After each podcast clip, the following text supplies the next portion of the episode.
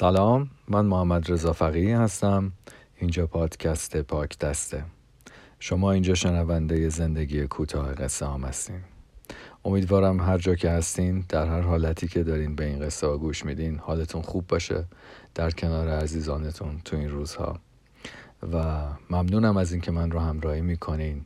نظراتتون رو، انتقاداتتون رو، پیشنهاداتتون رو برام به شکل پیام های مختلف، دایرکت، کامنت و عناوین مختلف دیگه برام ارسال میکنین.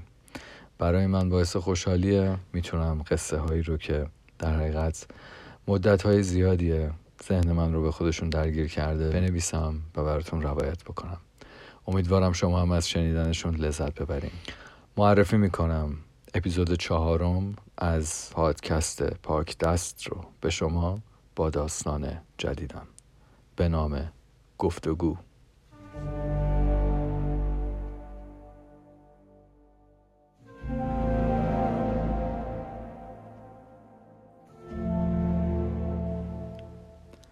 باز داشتم میرفتم پلوش، با اینکه میدونستم کار درستی نیست.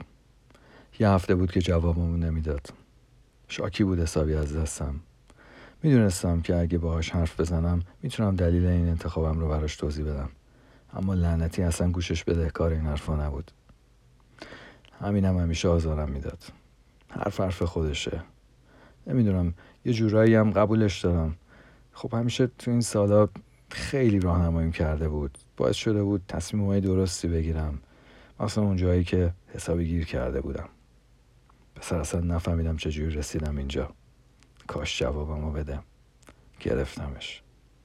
بردار بردار برداشت. باورم نمیشد. ساکت بود. گفتم خوبی، ببین میدونم گند زدم، ولی بذار توضیح بدم برات. هیچی نمیگفت. گفتم با تو هم. گفت چه توضیحی؟ گفتم که اگه ببینیش دیگه تو این داستان روی من اصلا حساب نکن. گفتم لعنتی، خب داشت میرفت، چه جوری میتونستم نبینمش؟ میرفت که میرفت. الان چی شد دیدیش؟ هیچی، چیز خاصی نشد. پیچی. همین دیگه، میگم کلن تو باغ نیستی.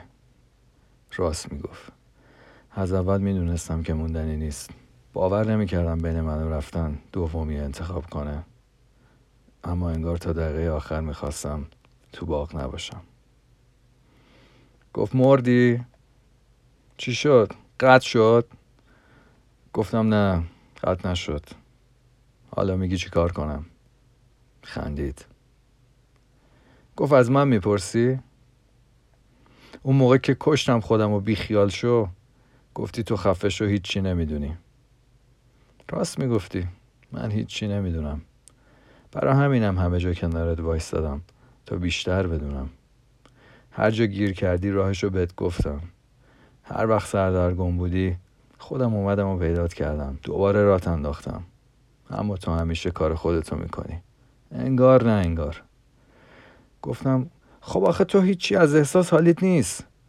قبول دارم که همیشه کمکم کردی، ولی من دیگه جرئت ندارم از احساسم بهت بگم. برای همینم صدام قطع و وصل شد. شت، اومده بود پشت خطم. سریع فهمید. گفت کیه؟ گفتم هیچ کی. گفت غلط کردی محمد رضا، به خدا اگه جوابش بدی. نذاشتم حرفش تموم شه.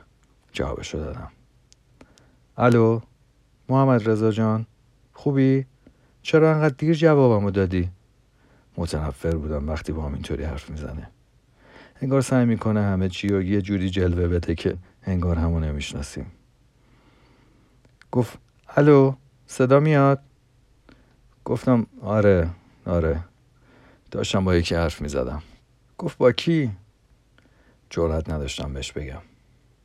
گفتم هیچی، چه خبر؟ پروازت کیه؟ مثلا خیلی برام همه چی اوکیه و بدونه که من ردیفم با انتخابش. گفت امشب. تو خوبی؟